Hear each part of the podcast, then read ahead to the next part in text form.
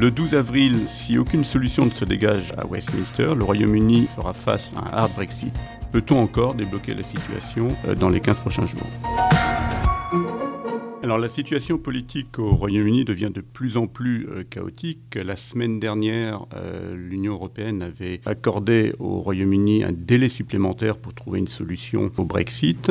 Le délai s'étendait jusqu'au 22 mai euh, si euh, le plan de Theresa May était adopté. Et s'il n'était pas adopté, il était réduit au 12 euh, avril. Lundi dernier, les députés de Westminster ont essayé de prendre la main sur le dossier Brexit en votant plusieurs amendements qui leur permettaient d'organiser des votes indicatifs sur plusieurs options alternatives, sur des plans B. Ces votes ont eu lieu mercredi et les options s'étendaient du no deal Brexit au no Brexit. On avait notamment l'option union douanière qui avait été euh, proposée euh, par un député conservateur. Cette option union, union douanière était éventuellement celle qui avait le plus de chances de récolter une majorité au Parlement. Ça n'a pas été le cas. Jeudi matin, on est exactement dans la même situation qu'une semaine auparavant, qu'un mois auparavant. On est en situation de blocage complet, de blocage politique complet. Là-dessus, Theresa May va essayer de présenter son, son, plan une, pour une troisième fois. En principe, on ne peut pas présenter deux fois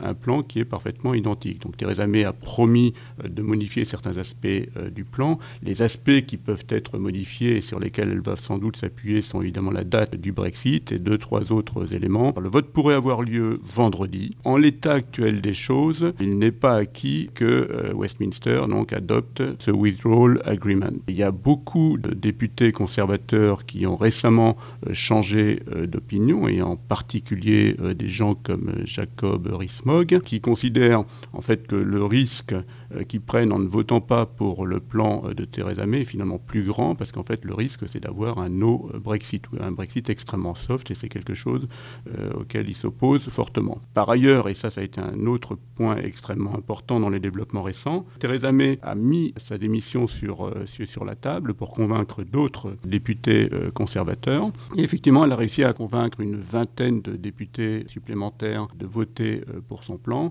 Le problème, c'est que mathématiquement, on n'y est toujours pas parce que le DUP, qui est donc le parti unioniste euh, Irlande du Nord, le DUP est toujours opposé à ce plan et sans euh, les voix du DUP, on voit mal comment ce plan peut passer. Donc on est vraiment dans une situation complètement bloquée. Westminster va à nouveau discuter des alternatives au plan de Theresa May lundi. Le Speaker va vraisemblablement proposer d'autres votes indicatifs, mais encore une fois, comme leur nom l'indique, ces votes ne sont qu'indicatifs. C'est-à-dire que le gouvernement n'est absolument pas obligé euh, de suivre euh, le résultat de, euh, de, ces votes. Donc on ne sait toujours pas ce quel sera le type de Brexit auquel le Royaume-Uni sera confronté. évidemment, le temps passe et le temps passe très vite et l'échéance c'est le, 12 avril. Et si au 12 avril on n'a pas de plan Theresa May et si on n'a pas d'alternative au plan Theresa May, eh ben on a no deal Brexit, c'est-à-dire un choc extrêmement violent pour l'économie britannique mais aussi pour l'économie de la zone euro.